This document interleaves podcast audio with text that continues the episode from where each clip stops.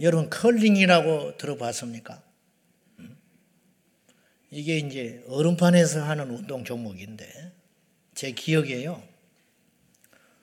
오래전에 그것이 텔레비전에 한번 소개가 됐어요. 그러니까 이제 그 소개하는 건 뭐냐면 이런 희한한 운동이 있단다. 그거예요. 그 취지가. 그래서 저도 그거 보면서 속으로 웃었습니다. 막 빗자루질을 해요. 막 이게 돌을 던져놓고 막 스톤을 던져놓고 빗자루질을 해가지고 그 안에 들어가게 하고 상대방 밀어내고 야 저런 운동도 있구나. 저거 하는 사람도 있구나. 저렇게 해가지고 먹고 살 수 있을까? 속으로 그런 생각을 했는데 내 생각이 틀렸어요. 2018년에 온 국민을 흥분의 두간이로 그 운동 종목이 은메달을 땄어요. 가지고 영미 그도 암호가 있더만요. 영미 그러면은 그냥 잘 가고 있으니까 놔두라는 뜻이고 영미 영미 영미 그럼 빨리 쓸어라 그런 뜻이라 자기들이 그렇게 암호를 정했다. 그 영미가 굉장히 유명해졌어요. 우리 교회도 아홉 명의 영미가 있습니다. 김영미, 이영미, 정영미, ABC 막 그 영미들이 굉장히 많습니다. 그렇게 운동 종목이라는 게참 많습니다. 희한한 운동 종목을 만들고 또 올림픽에 어? 종목으로 채택이 됐다가 또 없어지기도 하고 막 이렇거든요. 그렇게 많은 운동들이 있는데 그 모든 운동을 하려면 반드시 해야 되는 기초 운동이 있어요. 그게 뭐냐? 달리기. 여러분, 양궁 선수들이 뭘 제일 많이 하는지 아세요? 과녁을 제일 많이 쏠것 같지요? 그렇잖아요. 웨이트 트레이닝. 하체가 단단하지 않으면, 받쳐주지 않으면 흔들려서 과녁을 못 맞춰요. 우리가 양궁은 손으로만 하는 운동처럼 느껴지지 않습니까? 절대 그렇지 않아요. 골프 하체가 부실하면 절대 공이 멀리 안 나간다. 그런 것처럼 축구나 혹은 달리기나 이런 육상만 달리기를 하는 게 아니고 모든 운동의 기초에 7할, 70% 이상은 달리기다. 이런 뜻이에요. 신앙도 한번 생각을 해 봅시다. 신앙의 색깔도 많습니다. 그래서 교단이 그렇게 많은 거예요. 신앙의 색깔이 다르니까 교단이 이단은 아니지만 이렇게 막 많아지는 거예요. 어쩔 수 없는 현상이에요. 교회도 색깔이 다양합니다. 예, 잘못된 건 아니지만 목사님들이 하나님께 부름받은 신앙의 은사와 색채가 다르기 때문에 어떤 목사님은 계속 선교에 대한 비중을 두고 모든 교회의 영향을 선교에다가만 막 맞추는 교회가 있어요. 어떤 교회는 다음 세대 어린 아이들, 다음 세대를 살리자 자다가도 벌떡 일어나는 목사님들이 있어요. 어떤 교회는 복지 목회, 그래서 이웃을 섬기고 또 소외된 이웃을 섬기는데 자기의 전생애를 걸고 묵묵히 복음 전하는 그런 목사님들도 있습니다. 이처럼 목회 색깔, 교회 색깔, 여러분 신앙 색채도 마찬가지. 어떤 분은 이것이 중요하다. 어떤 분은 저것이 중요하다. 어떤 분은 찬양이 중요하다. 어떤 분은 전도가 중요하다. 각가지 여러분들의 신앙의 색깔과 은사가 있을 수 있다. 그렇듯이. 그건 좋은 일입니다. 그런데 모든 신앙인들, 모든 교회, 모든 목회, 선교사님이든 일반 목회든지 누구든지 간에 남녀노소를 막론하고 예수 그리스도를 주로 섬기는 모든 성도들에게 있어서 기본이 뭐냐? 말씀과 기도. 올해 표가 말씀과 기도이기 때문에 이걸 강조하는 면도 있지만은 사실은 모든 설교의 결정이 뭐냐? 결국은 말씀 읽게 하고 기도하게 한다면 성도가 어떤 설교를 통해서, 어떤 집회를 통해서, 어떤 훈련을 통해서, 여러분 제자 훈련, 말씀 기도하자 전도 훈련, 말씀 기도해야 된다. 부흥회, 말씀 부흥회를 통해서 새벽 기도 숫자가 늘어나고 부흥회를 통해서 기도회가 활성화가 되고 잠자는 자들이 기도의 자리에 나오게 되고 철야 없는 교회가 철야를 하게 되고 제가 이제 종종 하나님이 그런 마음을 주시면 밖에 나가서 철야를 하라고 이야기하거든요. 교회들마다 철야 안 하는 교회가 있으면 잘 모르죠, 제가. 괜히 무리하게 말하지는 않지만은 감동이 되면 철야 기도를 꼭 하십시오. 그렇게 이제 강조를 하면 집회 때 받은 은혜가 계속 불살라서 올라갈 수 있단 말이죠. 그러니까 결국은 우리 신앙의 기본은 무엇이냐? 말씀과 기도. 말씀은 하나님께서 우리에게 오시는 사건이 하나님이 우리를 만나 주셨다. 뭘로 만나 줍니까? 꿈속에 오셨다. 그거 하나님 아닐 수도 있어요. 네? 여러분이 이렇게 있는데 뭐 하나님 만났다. 근데 그 하나님이 아니고 귀신일 수도 있어. 그러니까 그거는 상당히 조심히 따져봐야 할 일이에요, 사실은. 근데 말씀 중에 오시는 하나님은 확실한 하나님이에요. 우리가 하나님이 살아계시다. 하나님이 나에게 이렇게 인도하신다. 뭐 이런 것들을 간증을 할 때, 과연 우리는 어디서 그런 것을 얻게 됐냐? 말씀. 하나님의 말씀은 살았고 운동력이 있어 좌우의 날선 어떤 것보다 이리하여 우리 영과 혼과 관절과 골수를 찔러 쪼갠다. 이 말을 거꾸로 말하면 하나님의 말씀은 우리를 바꾸는 대수술을 할 수 있는 것이다. 하나님이 천지 만물을 망치로 만드신 분이 아니고 하나님이 톱으로 만드신 분이 아니고 천사들을 불러다가 만드신 분이 아니고 말씀으로 만드셨다 이 말이죠. 그래서 성경은 우리가 이해할 수 없는 놀라운 말씀이 기록되어 있는데 태초에 말씀이 계셨는데 이 말씀이 곧 하나님이시다. 우리의 지금 이 머리로는 이해가 안 돼요.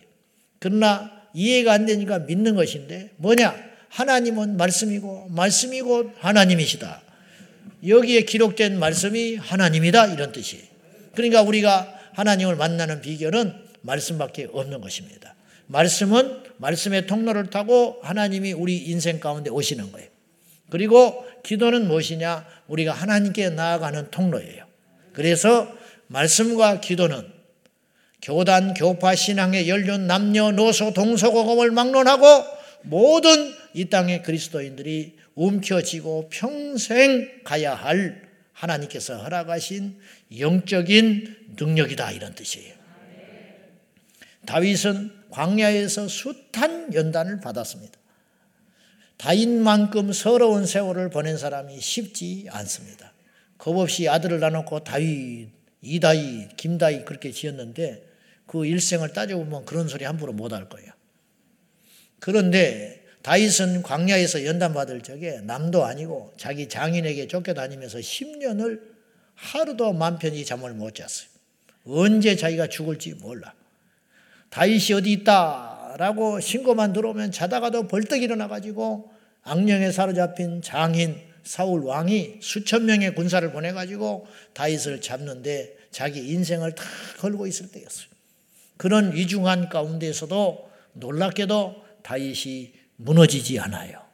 보통의 경우는 포기해버리든지 자살을 해버리든지 하나님을 원망해버리든지 인생을 막 사든지 다른 나라로 도망을 해버리든지 어떻게 그렇게 결정을 봤을 텐데 다윗은 놀랍게도 끝까지 자기를 죽이려는 사울을 향하여 원망하지 않아요.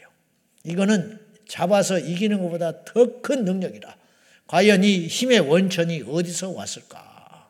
시편 61편 63편 1절 시작 하나님이여 주는 나의 하나님이시라 내가 간절히 주를 찾되 물이 없어 마르고 황폐한 땅에서 내 영혼이 주를 갈망하며 내 육체가 주를 악무하나이다. 시편은 배경을 알고 보면 더 놀라운 책들이. 이 시편 63편은 어떤 배경을 갖고 있냐면은 다윗이 그냥 그늘 아래 앉아서 끄적끄적 쓴 책이 아니고 쓴 시가 아니고 자기 장인 사울에게 쫓겨 다니면서 그 숨막히고 긴박한 시간에 다윗이 하나님께 찬양하며 지었던 노래예요. 주여 내가 주를 악모하나이다. 그러니까 이 시를 지었다는 것도 놀랍지만 다윗이 그런 위중한 상황에서 무너지지 않고 기도의 자리에 나갔다는 것. 이것이 다윗의 승리의 발판이 되었다는 거예요. 남일은 우리가 쉽게 말합니다. 환란 날에 부르짖으라. 어려우면 기도해야지. 내가 어려우면 기도하기 쉽지 않아. 옆에 김 집사한테는 그렇게 말할 수 있다니까요. 자식이 속을 썩여요. 기도해야지. 기도하자. 진짜 내 자식이 속을 썩이면 기도 쉽게 안 나오는 법이요. 다윗이 광야에서 10년 동안 저렇게 연단 받고 쫓겨다닐 적에 하나님 앞에 엎드려 기도했다고 하는 것은 경이로운 일이에요. 그것이 다윗의 인생을 바꿔놨어요. 우리도 마찬가지라는 말을 제가 드리고 싶은 거예요. 저나 여러분이나 마찬가지. 인간은 다 똑같아요. 환란 날에 포기하지 아니하고 하나님 앞에 끈질기게 기도하는 사람은 하나님의 약속의 말씀을 붙잡고 좌절하지 않는 사람은 반드시 하나님께서 사용해 주시리라. 최소 천국 간다. 좌절하지 아니하고 무너지지 않고 말씀과 기도로 붙잡고 살면 최소 최소 이 땅에 물질의 복 못 받아도 건강의 복을 못 받아도 형통의 복을 못 받아도 높은 자리에 오르지 못해도 최소 그러나 결코 최소라고 할 수 없는 본질 그것이 뭐냐 천국은 간다 그런 복이 저와 여러분에게 평생에 있기를 예수님의 이름으로 축원합니다. 오늘 말씀 보시면 이제 이 말이에요. 사도 바울이 미래에 이런 일이 일어날 것이다. 장차 거짓 교사들이 나타나서 이렇게 주장할 거라는 거예요. 오늘날 그런 현상들이 있습니다. 혼인을 금하고 결혼하지 않고 금욕하고 살고 어떤 음식은 가려서 먹고 이렇게 취하고 살면 이것이 성도의 거룩이다. 이렇게 말하는 사람이 있을 거라. 이거 그럴듯합니다. 이게 굉장히 복음이 아닌데 복음처럼 들리는 매혹적인 거예요. 누구든지 여기에 딱 걸려들면 선뜻 반대를 못할 정도의 강력한 미혹이라는 거예요. 그것이 나를 거룩하게 해준 줄 알아요. 그렇게 생각할 수 있다 이거죠. 율법과 행위가 나를 거룩하게 해주는 걸로 착각할 수 있다. 그러나 오늘 사도 바울은 주님 안에서 이렇게 말하는 거예요. 절대로 그렇지 않다. 결혼을 하지 않는다고 해서 결혼을 거룩해지는 것도 아니고 음식을 가려 먹는다고 해서 그 영혼이 거룩해지지 않는다. 오직 말씀과 기도로만 그 사람이 거룩해지니라.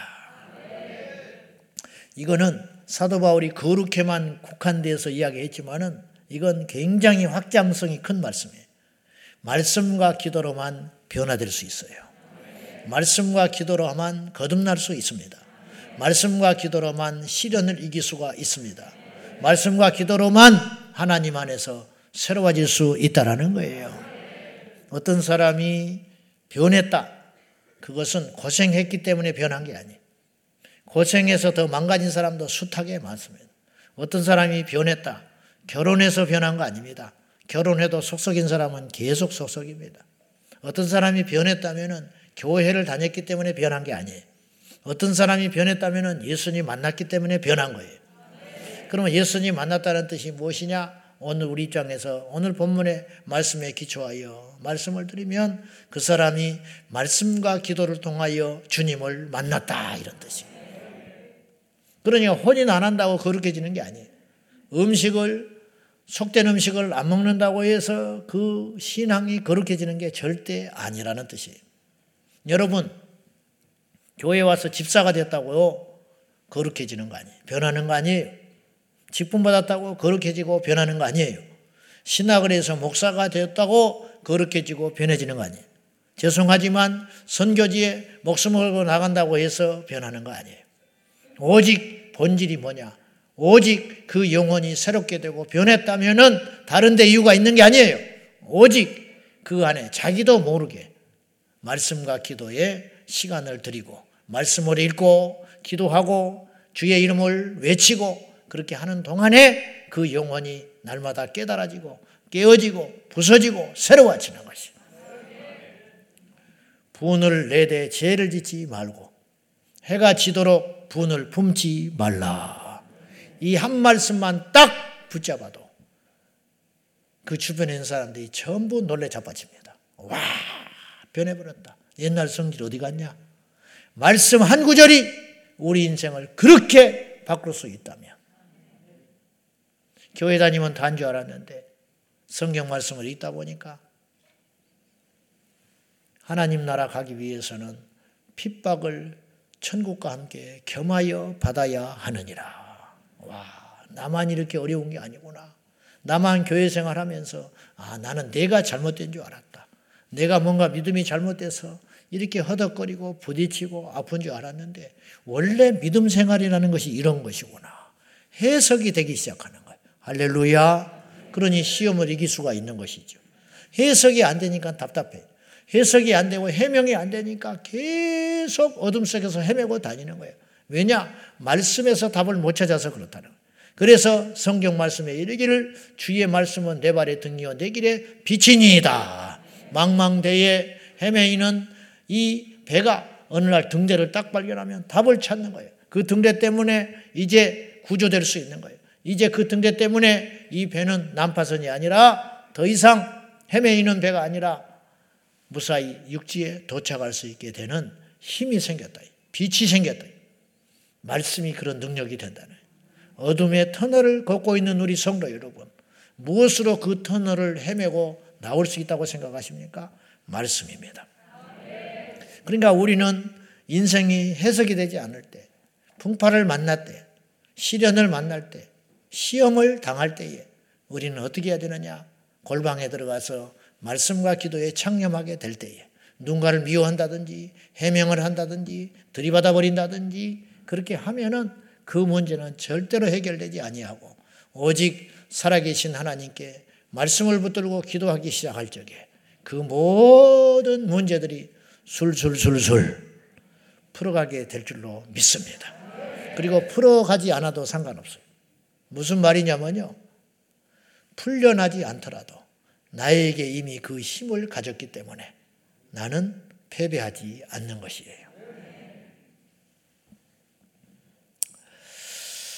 자, 하나님의 말씀과 기도가 연약해진 교회 공동체는 겉만 교회지 사실은 속을 들여다보면 세상의 모임과 전혀 다를 바가 없다 이 말이죠. 교회가 나쁜 일 하다가 싸우는 데가 아니에요. 좋은 일 하다가 싸워. 전도하다가 싸우고, 교회 봉사하다가 싸우고, 주차 안내하다가 싸우고, 예배 드리러 오다가 싸우고, 청소하다가 싸우고, 식당에서 맛있게 밥 해 주다가 싸우지.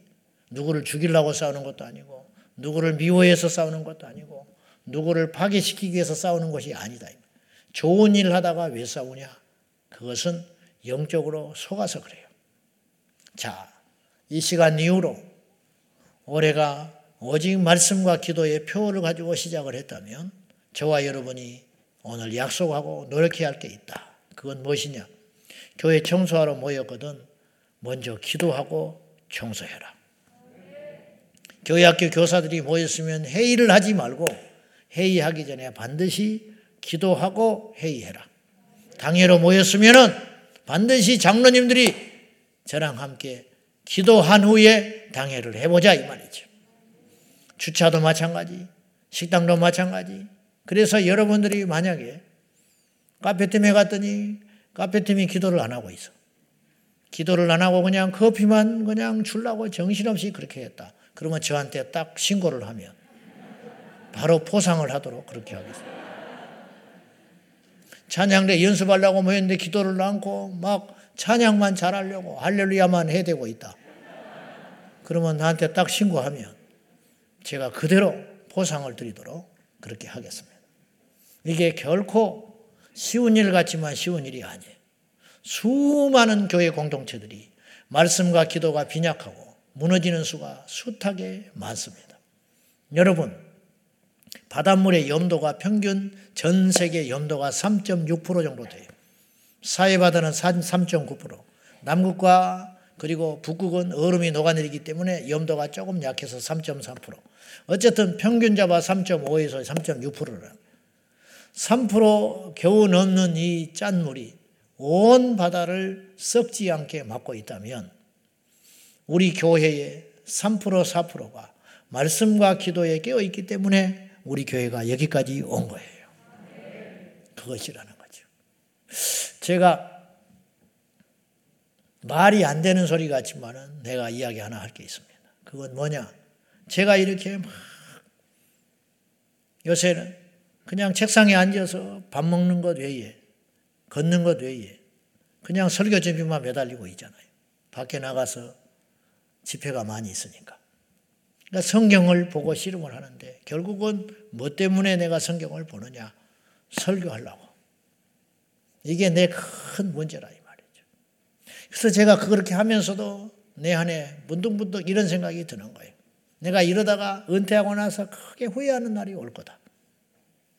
반드시 후회하는 날이 온다. 이제 은퇴를 했어요. 이제 별 시간이 많이 남잖아요. 그럼 이제 그때서야 성경을 읽기 시작하는 거예요, 제가. 성경을 펴서 막 읽다가 뭐 은혜가 막 임하는 거예요. 막 새로운 걸 깨닫게 되는 거예요. 와, 그리고 옆에다 노트에다 쓰고 줄을 그어가면서 이런 말씀이 있었구나. 이 말씀이 여기 있었구나. 막 그렇게 혼자 감동받을 거 아니에요. 그러면 내가 그때 어떤 생각을 하느냐. 내가 현직에 있을 때 이런 시간을 가졌더라면은 우리 성도들에게 얼마나 풍성한 말씀을 먹일 수 있었을까. 그렇게 후회할 것 같아. 말이 안 되는 소리죠. 왜냐? 그러면 지금 해라. 그렇게 하면 되니까. 그래서 제가 이제 그런 방향으로 좀 들어보려고 몸부림을 치고 있는데 이게 확 바뀌기가 쉽지가 않아요. 우리 한국계 실정이 우리 부목사님들 말씀과 기도에 온전히 올인하기가 쉽지 않습니다. 그리고 그분들도 책임이 있어요. 시간 남은 인터넷이나 하고 있으니까. 그러니까 이건 체계를 확 바꿔가지고 일에 매달리고 여기 뭐 물 터졌다 그러면 쫓아다니고 여기에 뭐가 없다 그러면 쫓아다니고 이런 것이 다 이런 식으로 우리가 시간을 보내는 것이 마귀에게 장난질랑에 속고 있는 거예요. 온 교회가 바빠요. 우리 제자광성교회는 온갖 일이 많아서 바쁩니다. 예. 근데 그런 바쁘고 급한 일에 매달리고 쫓아다니느라고 영적으로는 하나도 성장하지 못한다. 왜 성장하지를 못하냐? 그것이 곧 말씀과 기도가 빈약하기 때문에 영적으로 성장할 기회를 놓쳐버리고 사는 것 아닌가? 그런 뜻이에요. 어떤 목사님이 평범한 목회를 하셨는데 완전히 실패했어요. 10년, 20년을 죽기 살기로 목회를 했는데 교회가 부흥을 하지 않았어요. 그래서 이분이 교회를 딱 접고 할 일이 없으니까 생업을 이루기 위해서 원양어선을 탔다고 그래요. 원양어선. 배를 탔는데 자기가 목사야. 과거에 목회를 했던 목사. 주의를 지켜야 할 거 아니에요. 거기서도 믿는 사람이 있었어요. 원양어선. 거친 선원들 사이에서도. 근데 그 전에는 자기가 설교를 하기 위해서 성경을 봤다 이 말이에요. 제 말은. 나처럼. 설교를 하기 위해서 성경을 봤는데 이제는 목회를 내려놨잖아요. 그래서 성경을 날마다 날마다 여유 있게 읽기 시작했어요. 그리고 말씀을 읽고 깨달은 바가 있으니까 기도가 되기 시작하고 기도하고 말씀에 전무하니까 자기 삶에 풍성한 여유가 생기고 주변의 사람들에 대해서 영향력이 나타나기 시작했어요. 자기는 가만히 있는데 주변 사람들이 자기가 목사인 걸 다 알게 됐어요. 그리고는 어느 날 한 명, 두 명씩 쫓아와서 상담을 하기 시작해. 마음에 있는 소리를 내놓기 시작해. 기도해주고, 격려해주고, 위로해주고. 그랬더니 예배를 드려달라고 했어요. 그래서 몇 사람 모여가지고 같이 예배도 아니고 성경 공부도 아니고 설교를 준비해서 나누는 것이 아니라 충분히 계속 말씀을 보아왔기 때문에 자기 안에 풍성한 은혜가 있었고 이것을 그냥 나누기 시작하는 거예요. 그걸 나눴더니 사람들이 울어. 죽기 살기로 설교 준비를 해서 나눌 때는 꿈쩍도 안 하던 사람들이 내가 받은 은혜를 나누니 사람들이 울어. 변화되기 시작해. 그리고 1년여 동안 원양 어선을 마치고 돌아왔을 때 놀라지 마십시오. 떠날 때는 신자가 하나도 없었는데 돌아올 때는 모두 다 신자가 됐어요. 이걸 어떻게 해석할 거냐는 거예요. 그리고 이분이 목회를 다시 시작했어요. 그렇구나. 이것이 비밀에 있었구나. 내 자신이 이렇게 말하면서도 너무 찔리고 있는 거예요. 이 판을 빨리 바꿔야 됩니다. 여러분 한국교회 이대로 가면 큰일 납니다. 우리 교회 이대로 가면 시험 반드시 옵니다.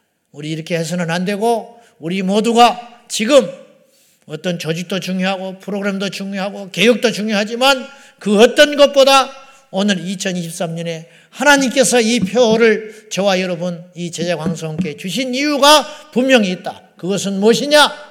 말씀과 기도로 다시 쌓아라. 그래야 우리가 일어날 수 있어요. 그래야 승리할 수 있어요. 귀 있는 자는 들으시기를 축원합니다.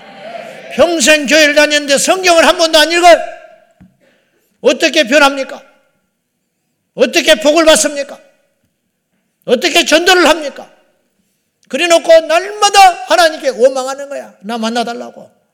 여기 있어, 여기 있어. 송구 형시예배 때 말씀 받게 한다고. 응? 크라이 막사라고 여기고 막 와가지고 막 사돈네 발전까지 다 뽑아가지고 그것도 좋은 말씀 뽑는다고 막 기도해가지고 뒤적뒤적 해가지고 뽑아가지고 팍 뽑으면 와 내가 너를 들었으리라. 할렐루야. 옆에 사람 딱 보니까 너는 환란 날에 나를 찾으라. 아이고 네가 환란이 있구나. 기도 열심히 하거라. 내가 저거 뽑았으면 큰일 날 뻔했네 그런 생각을 혹시 하는지는 모르겠어요 그게 얼마나 어리석은 짓인지 잘 보십시오 집에다가 영원히 마르지 않는 생수 우물물이 있는데 우리 집에 가면 안방에 가면 근데 밖에 나가서 물 한 잔 얻어먹고 고맙다고 인사하는 바보와 똑같아. 그 뽑은 말씀들이 다 어디에 있어요? 여기에 있어. 근데 이건 보지도 않고 뽑은 것만 붙잡고 다니는 거야. 기가 막힌 일이라, 기가. 우리가 이런 모순 속에 살아가고 있다는 거죠. 올 한 해 우리 모두 하나님의 말씀에 집중하여서 우리 인생 가운데 일어나는 일들, 관계 속에서 일어나는 일들, 우리 가정에서 일어나는 일들, 이 나라 가운데 일어나는 일들, 세계 역사 가운데 일어나는 모든 일들이 이 말씀의 안경을 끼고 해석되는 역사가 일어나기를 축원합니다. 해석되면 이길 수 있어요. 해석되면 극복할 수 있어요. 해석되면 넘어설 수 있어요. 할렐루야! 기도와 말씀의 엔진을 달고 어릴 년 열심히 달려가자. 그런 뜻입니다. 말씀은 우리의 안내자비가 되는 것이 그리고 그 문제를 정확히 꿰뚫는 핵심 마스터 키가 되는 거죠. 요시야 왕은 이스라엘의 역사 가운데 드문 아주 선한 왕이었습니다. 우상을 타파하고 물론 실수한 부분도 있고 그랬지만은 애석하게 전쟁때 나서 죽고 말았지만은 여덟 살의 왕이 돼가지고 하나님 의지하고 왕의 역할을 했던 사람인데 그가 어느 날 그의 그 당시 제사장 힐기야가 성전의 봉헌함을 수리를 하다가 거기서 말씀 두루마리를 발견했어요. 옛날에는 두루마리니까. 그 말씀의 두루마리를 읽고 깜짝 놀라요. 그래서 왕의 서기관 사반에게 이 말씀을 전해주니 이걸 쫓아들고 가가지고 요시야 왕 앞에서 사반이 그 두루마리 말씀을 읽기 시작했어요. 그 말씀을 읽고 나니까 요시야 왕이 옷을 찌면서 통곡하고 회개해요. 그 이유가 뭐냐? 우리가 잘못했다는 거예요. 우리가 왜 이 재앙이 있고 어려움이 있고 왜 그렇게 외국의 관계 속에서 이렇게 우리나라가 시련을 당하고 어려움을 당하는지 알게 됐다. 말씀을 보니까 우리가 하나님을 찾는다고 찾았고 안식일을 지킨다고 지켰고 열심히 신앙생활 한다고 했지만은 우리가 잘못 믿었다. 말씀에 어긋나고 살았다. 그걸 딱 깨달았어요. 그걸 깨닫는 순간 어떤 일이 벌어졌냐? 하나님께서 그 깨달은 이스라엘 백성들에게 모든 환란과 시련을 스톱시켜 버리는 그런 역사가 일어나게 되었다는 거죠. 열왕기하 22장 13절 말씀. 다 같이 시작. 너희는 가서 나와 백성과 온 유다를 위하여 이 발견한 책의 말씀에 대하여 여호와께 물으라. 우리 조상들이 이 책의 말씀을 듣지 아니하며 이 책에 우리를 위하여 기록된 모든 것을 행하지 아니하였으므로 여호와께서 우리에게 내리신 진노가 크도다. 그렇구나. 나에게 이런 문제가 생긴 것이 말씀해 보니까 이런 이유 때문에 그랬구나. 여호와께로 돌아가자. 그것이죠. 그러니 말씀이 이렇게 위대하고 강하고 무기가 된다는 것입니다. 자, 올 한 해 이제 우리는 이 말씀과 기도에 어쨌든 최선을 다하는데 교회가 힘쓸 테니 여러분들도 모든 되어지는 과정 속에서 열심히 적극적으로 참석하셔서 성경을 부지런히 읽고 기도의 자리에 열심히 나와서 오직 말씀과 기도로. 그래서 세상 사람들이 당신은 요새 뭐 하냐? 나는 취미가 말씀 보는 거다. 너의 장기는 뭐냐? 기도하는 것이다. 너의 재미는 뭐냐? 교회 가는 것이다. 지방에 믿음의 공동체가 있는데 지난번에 가서 만났더니 형제 자매들 어린 청년들이 어떻게 믿음으로 훈련을 잘 시켜놨든지 직장에 가서 뭐 직장인 가서도 얼마나 이쁨 받고 사랑받고 존중받고. 근데 철저히 신앙생활 해버리니. 주일날 뭐 일하라 그러면 하늘이 두쪽 나도 안 해버리니까. 이제 쉬는 날 같은데 이제 물어보는 거지. 내일 쉬는 날인데 너 뭐하냐? 교회 갑니다. 내일 주말 토요일인데 뭐하냐? 교회 갑니다. 일요일은 뭐 할 거냐? 교회 갑니다. 장난친 줄 알았다는 거예요. 상사가. 근데 이 사람은 이 친구는 장난치는 게 아니에요. 진짜예요. 진짜. 그러면 네 제일 재미난 거 뭐냐? 그렇게 물어봤어. 교회 가는 겁니다. 처음엔 또라이인 줄 알았다는 거예요. 미친놈인 줄 알았다는 거예요. 근데 몇 달 곁에서 지켜보니까 자기 사이 삼을 만큼 욕심나는 아이라는 예수 믿는 삶이 이런 삶이라면 내가 예수 믿는 사람들을 크게 오해했구나. 이렇게 무서운 것이구나. 그렇게 믿지 않는 사람들이 그렇게 고백하게 되어 있다는 과연 그 사람이 그 형제 자매가 그 청년이 무엇으로 그렇게 변하게 되었는가? 말씀과 기도. 젊은 선교사님과 나이가 차서 퇴직한 목사님이 대화를 합니다. 연로하신 목사님은 낡은 성경책을 펴고 젊은 선교사에게 말씀을 진지하게 전하고 있었습니다. 젊은 선교사는 한 번도 경험하지 못한 은혜로 눈물을 흘리면서 그 말씀에 빠져들기 시작했습니다. 그리고 묻습니다. 목사님, 목사님은 어디서 이런 놀라운 진리를 발견하셨습니까? 평생 잊을 수 없는 답을 이 은퇴한 목사님이 노 목사님이 젊은 선교사에게 했습니다.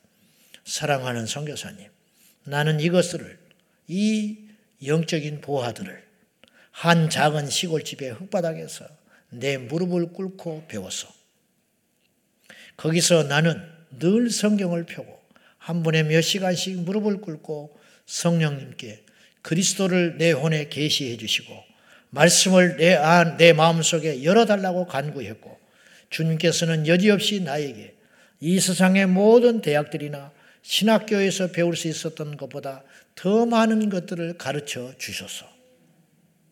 이 목사님이 때와 시만 되면 그 한적한 시골집에 올라가서 땅바닥에 무릎을 꿇고 성경책을 펴놓고 깊이 계시를 부어주시라고 기도하면서 성경을 읽을 때 어마어마한 영적인 부활을 발견하여 세상에서 제일 부유한 자가 되는 거예요. 세상에서 제일 강한 자가 되는 거예요. 그 순간에는 오른밤을 치면 왼밤을 돌려줄 수 있어요. 그 순간에는 원수를 위해 죽어줄 수 있어요. 그것이 말씀의 능력이에요. 그분이 무릎을 꿇고 읽었던 그 흙바닥은 얼마나 무릎을 꿇고 말씀을 읽고 창념했는지 흙바닥이 파여버렸다는 거예요. 다른 것이 없습니다.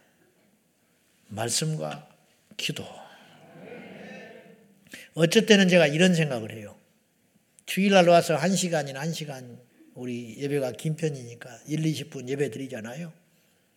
다른 거 하지 말고 한 시간 20분 동안 앉아서 성경만 30분 읽고 나머지 3, 40분 기도만 하고 가면 이 땅에 어떤 탁월한 주의 종이 설교를 하는 것보다 더 큰 은혜도 있을 수 있겠다. 그런 생각을 할 때가 많습니다. 많아. 마르틴 루터는 이런 간증을 했습니다. 루터는 진정한 기도를 위해서는 하나님의 말씀을 의뢰해야 하며 성경을 공부할 때는 반드시 기도가 필요하다고 선언했다. 분명한 것은 우리가 영구나 지성으로 성경의 이해에 도달할 수 없다는 점이다. 성경 읽기의 첫 임무는 기도로서 시작하는 것이다. 루터는 이런 간증을 했어요. 나는 간혹 기도할 때 내 기도가 냉담하고 기쁨이 없고 의무적이라고 느낄 때가 있다. 우리가 그렇잖아. 그때 나는 조그만 시편집을 들고 내 방으로 뛰어 들어갔다. 그리고 시간이 허락된다면 십계명의 말씀을 한마디 한마디 내 자신에게 이르기 시작한다. 그때 그 말씀은 내 영혼을 지배하며 기도가 열리게 되는 경험을 숱하게 경험했다. 요한 웨슬레는 이런 간증을 했습니다. 내가 기도하려고 했을 때 어느 날 기침이 너무 심하여 나는 거의 말을 할 수가 없을 지경이었다. 바로 이때 마가복음 16장의 말씀이 내 안에 들어왔다. 믿는 자들에겐 이런 표적이 따르리니 너희가 쇠방언을 말하며 귀신을 쫓아내며 무슨 독을 마셔도 해를 받지 아니하고 뱀을 집으며 병든 자에게 손을 얹은 즉 나으리라. 그리고 나는 믿음을 더하기 위하여 그리고 은혜의 말씀에 순종하기 위하여 사도행전 20장 32절의 말씀을 펴고 읽기 시작했다. 그 은혜의 말씀에 부탁하노니 그 말씀이 너희를 든든히 세우사. 그 말씀이 너희를 든든히 세우사. 그 말씀이 너희를 든든히 세우사. 사람이 세워지는 거 아니에요. 조직이 세워지는 거 아니에요. 영적인 멘토가 여러분을 세워주는 게 아니에요. 그 말씀이 너희를 든든히 세우사. 이 말씀을 붙잡고 마르틴 루터는 예수님을 큰 소리로 불렀다. 어, 요한에슬레는 그 순간 고통이 사라지고 열이 떠나며 나의 신체적 힘이 회복되었다. 말씀이 능력이 실제적인 능력, 기도가 능력이에요. 마지막으로 주보 한쪽에 기록된 셀가족 모임 난을 한번 보시기 바랍니다. 말씀으로 기도했던 사람의 이야기. 앤드류 보나르는 스코틀랜드의 개혁자이자 사역자였는데 1810년에 태어난 사람입니다. 그가 남긴 다음의 일기장에서 50년 동안 지속했던 개인적인 말씀 기도 생활을 우리는 엿볼 수 있다. 1835년 그는 이렇게 일기에 남겼어요. 오후에는 기도가 길었고 시편 51편 18절을 노래로 불렀다. 기도와 성경 읽기를 짧게 하고 서둘러 연구에 몰입하는 돌입하는 경향은 나의 부끄러운 또 다른 제목이다. 저의 이야기일 수 있어요. 기도와 성경 읽기를 짧게 하고 부지런히 성경 읽어서 설교해야 되니까 부지런히 성경 연구해 가지고 누군가를 가르쳐야 하니까 그렇게 매달리는 내 경향은 부끄러운 또 다른 기도의 제목이라고 고백을 했습니다. 내 사전에 성경을 많이 읽는 것이 기도에 뛰어난 준비라는 것을 알게 되었다. 이걸 언제 깨달았냐? 나이 30살에 깨달았어요. 기도를 하기 전에 성경을 많이 읽어야 그 기도가 풍성하다는 것을 나이 30에 앤드류 보나르는 깨닫고 일기장에 남겼다. 이런 뜻이. 오늘은 6시간을 기도하며 성경을 읽는 데 보냈다. 여러분, 대한민국의 몇백만 명의 그리스도인 중에 수십만, 수만 명의 목사님, 장로님 중에 때때로 하루에 다른 것을 일체하지 않고 6시간을 말씀과 기도에 힘쓰는 크리스찬의 비율이 몇 프로나 된다고 생각하십니까? 그렇게 할 수만 있다면 이 세상은 뒤집어진다 이런 뜻이에요. 거의 지난 열흘 동안 기도가 많은 방해를 받았고 이렇게 힘쓰는 자도 기도를 방해받았다. 당연한 일이에요. 그로 인하여 나는 힘이 약해졌다. 나는 주님의 힘주심으로 말미암아 적어도 결단해요. 하루에 3시간을 기도하고 말씀을 묵상하는데 보내야겠다. 이렇게 결심을 했어요. 저녁에 주님 앞에 다니엘서 10장을 펼쳤다. 이런 세세한 이야기들이 그의 평생 50년 사역 가운데 하나님과 말씀과 기도를 위해서 열심히 달려갔던 한 사람의 이야기.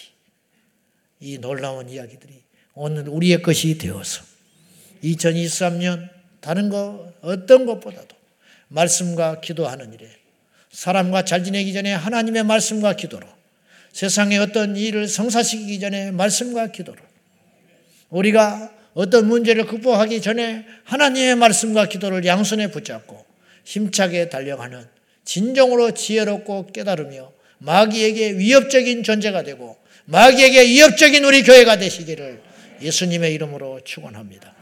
포괄적 차별금지법 막는다고요? 동성애 동성결혼을 막는다고요? 말씀과 기도 없이 무엇이 되겠습니까? 그러나 말씀과 기도를 충분히 행한 뒤에 나간다면 반드시 우리는 승리하게 될 줄로 믿습니다. 기도하겠습니다. 하나님 아버지, 오늘 이 말씀을 저희에게 주셨습니다. 2023년 할 일도 많고 우리가 목표로 삼는 것이 너무너무 많지만 그 어떤 일보다 올 한 해 오직 말씀과 기도로 우리 자신들을 세우고 거듭나게 만들고 하나님 앞에 풍성한 한 해를 살아가는데 힘쓰게 하여 주시옵소서. 예수님의 이름으로 기도하옵나이다. 아멘.